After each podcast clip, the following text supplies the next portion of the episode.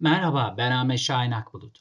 Modern yönetimin babası sayılan Peter Drucker, kendisiyle yapılan bir röportajda 1950'li yıllarda liderlik üzerine ilk kendisinin konuştuğunu, günümüzde hala buna çok vurgu yapıldığını ama en az onun kadar önemli olan etkinlik konusuna pek önem verilmediğini söylüyor. Ve bu konuda bütün etkin yöneticilerin ortak özelliğinin doğru şeylerin yapılmasını sağlamaları olduğunu ifade ediyor. E gerçekten de etkinlik öğrenilebilir. Etkinlik yani bir başkasına doğru şeylerin yapılmasını sağlatma durumu öğrenilmelidir yöneticiler tarafından. Bilgili yöneticiler çoktur ama etkin yöneticiler günümüzde ender bulunuyor. Halbuki yöneticilere bilgili oldukları için değil, etkin oldukları için para ödenir. Günümüzde birçok kurumun etkin olmayan yöneticilerden dolayı maalesef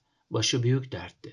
Şimdi bu konuda özellikle çevrenizdeki insanlar üzerindeki etkinliğinizi artıracak etkin bir yönetici olmak için bazı özelliklere sahip olmanız gerektiğini söyleyebiliriz. Bu aslında modern yönetimin babası diye tanımlanan Peter Drucker'ın da birçok kitabında önümüze çıkan ve birçok kitabında bize yol gösteren, kendimizi yönetmek ve başkalarını yönlendirmek konusundaki becerilerimizi artıracak birkaç ipucu diyebiliriz. Bunlardan bir tanesi bir etkin yöneticinin en önemli özelliklerinden biri belki de zamanınızı iyi yönettiğinizi düşündüğünüz bir beceriye sahip olmanız. Evet zaman. Her zaman karşımızda duran ve kısıtlı bir kaynak olan ve hiçbir şekilde yenilenmeyecek olan tek kaynak olan zaman. Zamanınızı yönetemediğiniz sürece başka hiçbir şeyi yönetemezsiniz. Yani zamanınızı yönetmek o nedenle etkinliğinizin temeli haline gelmiş oluyor. Zamanınızı yönetebilmek için onu nereye harcadığınızı kaydedin ve mutlaka zamanınızı nerede harcadığınızla ilgili analizler yapın. Şimdi etkin yöneticiler işe görevlerini planlayarak değil, zamanlarını planlayarak başlarlar. Her zaman söylüyoruz. Bir yöneticinin birinci önemli vasfı, bir birinci önemli yapması gerektiği konu planlama yapabilmesi. Ve bu planlamanın içerisinde de en önemli başlık zamanlarını doğru bir şekilde planlayabilmiş olması. Öncelikle görevlerinizi planlamayı bırakın. Önce bu görevleri ne tür bir zaman aralığında yapacağınızla ilgili zamanınızı planlamaya başlayın. Örneğin zamanınızı daha çok harcayan ve onları tüketen, israf edici şeyler neler bunları bulun ve bunları ortadan kaldırmaya çalışın. Çünkü zaman öğütücüler gerçekten size önemli işlerinizi ve öncelikli işlerinizi gerçekleştirememe gibi bir kısıtlılık ortaya koyuyor. Başkalarının zamanını israf ettiğiniz öğeleri bulabilirsiniz. Başka birisi tarafından yapılabilecek her şeyi mutlaka o insanlara devredin. Başkalarının sorumluluklarınızı kendi üzerinize almaya çalışmayın. Yani o işin uzmanı değilseniz o işin uzmanı olmaya çalışmayın. Bırakın o işin uzmanı kimse onlar yapsın. Belirgin bir amaç dışında planlanan toplantılardan uzak durmaya çalışın. Olur olmaz mikro düzeyde veya mini toplantılar yapmaya çalışmayın. Her an bir toplantı havasında olmasın ortamınız planlı ve hedefe odaklı, gündemleri belirlenmiş toplantılar yapmaya çalışın. Kendi pür dikkat çalışma stratejinizi oluşturmaya çalışın. Bakın bu konu gerçekten oldukça önemli. Altı çizilerek söylenebilecek bir durum. Pür dikkat çalışma stratejisinden bahsediyorum. Etkin bir yönetici olabilmek, ve bu özelliklerle, bu becerilerle insanlar üzerinde etki bırakabilmek için belki de en önemli özelliklerden bir tanesi katkı yapmaya kendinizi odaklamanız. Tanıdığım birçok etkin yönetici etrafındaki pek çok kişiye katkı sağlamaya çalışıyor.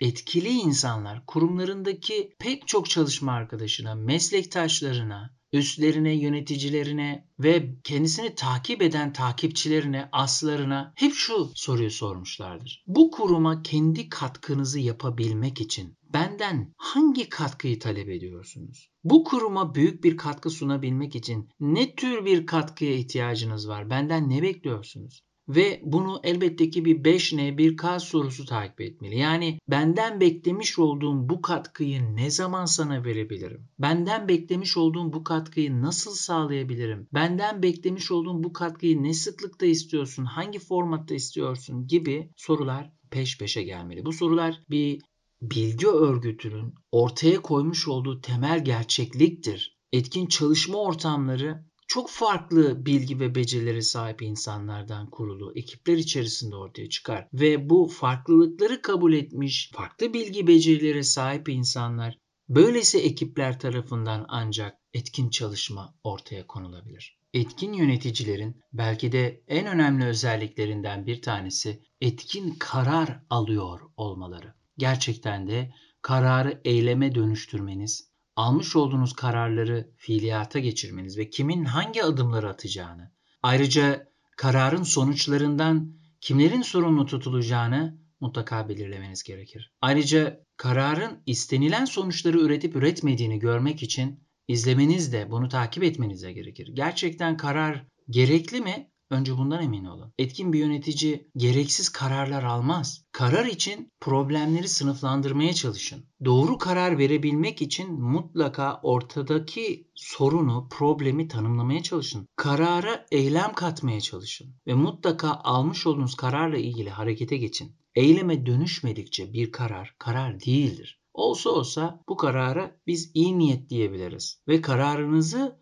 gerçek sonuçlarla karşılaştırarak kontrol edin, test edin, geliştirmeye çalışın. Bir etkin yöneticide önemli becerilerden bir tanesi de iyi takım kurabilmiş olması. En iyi insanları, en iyi çalışanları, en iyi becerilere sahip insanları seçebilmiş olması. Çevrenizdeki çalışanlarınızı, ekibinizi nasıl seçeceğinizi bilmeniz gerekiyor. Kötü seçilmiş, kötü karar verilmiş çalışanlarla tüm motive etme ve geliştirme çabalarınız, tüm harekete geçirme çabalarınızın hepsi boşa gidebilir. En önemlisi bir insanda neleri değiştirebileceğinizi bilmeniz gerek. Onların motivasyon kaynaklarını tespit etmiş olmanız gerekiyor. Onları harekete geçirecek olan hareket noktasını mutlaka bulmuş olmanız gerekiyor. Yetenekleri, becerileri ve bilgileri arasındaki farkları bilmeniz gerekiyor.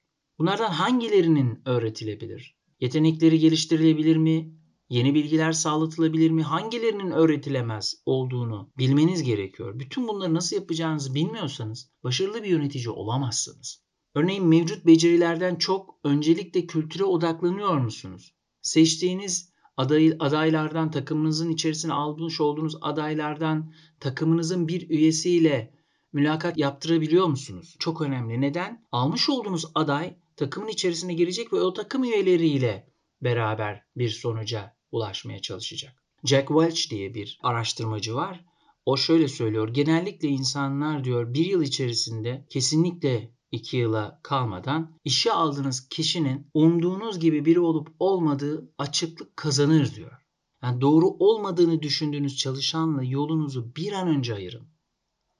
Beklemeyin, ona zaman tanımayın. Bunu çok net olarak söylüyorum. Bir çalışan düşmanı gibi görünmeyi istemem. Ama genellikle bir yıl içerisinde işe aldığınız kişi umut vaat edecektir. Eğer umduğunuz gibi biri değilse mutlaka açıklık kazanacaktır. Bir aksiyon almanız gerekebilir. Bir etkin yöneticinin önemli vasıflarından bir tanesi de çalışanlarına karşı beklentilerini açıkça ortaya koymuş olması. Sizin çalışanlarınız için en doğru, en yüksek performans beklentilerini nasıl ortaya koyacağınızı bilmiyorsanız hiçbir zaman dengeyi kuramazsınız. Aşırı kuralcılıkla kargaşa arasında gidip gelirsiniz. Bu yüzden yüksek performans sizin için ne anlama geliyor? Doğru performans beklentisini nasıl ortaya koyacağınızı mutlaka netleştirmeniz gerekir. Doğru performans beklentilerini ortaya belki de koymanın iş hedefleri belirlemekten daha fazlası olduğunu unutmayın. Nerede kurallara uyma zorunluluğu getireceksiniz? Nerede çalışanınızı kendi tarzınızı ortaya koymaya teşvik edeceğinizi bulmanız gerekir. Çalışanlarınız için çok yüksek ama mutlaka erişilebilir standartlar koymaya çalışın. Bir etkin yöneticinin olmazsa olmazlarından biri de biri de şu. Çalışanlarınızın gelişimlerini sağlayın. Alan Samick, Scott Campbell diye iki farklı araştırmacı 5 boyutlu liderlik diye bir kitap yayınladı. Bu kitabı mutlaka size tavsiye ediyorum. Bu kitapta özellikle çalışanların gelişimine dair ne tür aksiyonlar alınması gerektiğiyle ilgili oldukça detaylı bilgiler var. Çalışanlarınızı geliştirmeye başladığınız zaman onları daha fazla motive ettiğinizi göreceksiniz. Çünkü bir yöneticinin en önemli vasıflarından biri kontrol ettiği, standartlar koyduğu ve doğru bir şekilde konumlandırdığı çalışanlarını bilgi, beceri, yetenek çerçevesinde daha iyi geliştirebileceği bir ortam sağlamasıdır. Onlara yapacağınız koçluklarla veya koç olan insanlarla buluşturmanızla, onlara önereceğiniz yeni yayınlarla, onlara teklif edeceğiniz eğitimlerle ve gelişimleri için onları cesaretlendirmenizle gelişimlerini sağlayabilirsiniz. Bir sonraki podcast'te buluşmak üzere. Hoşçakalın.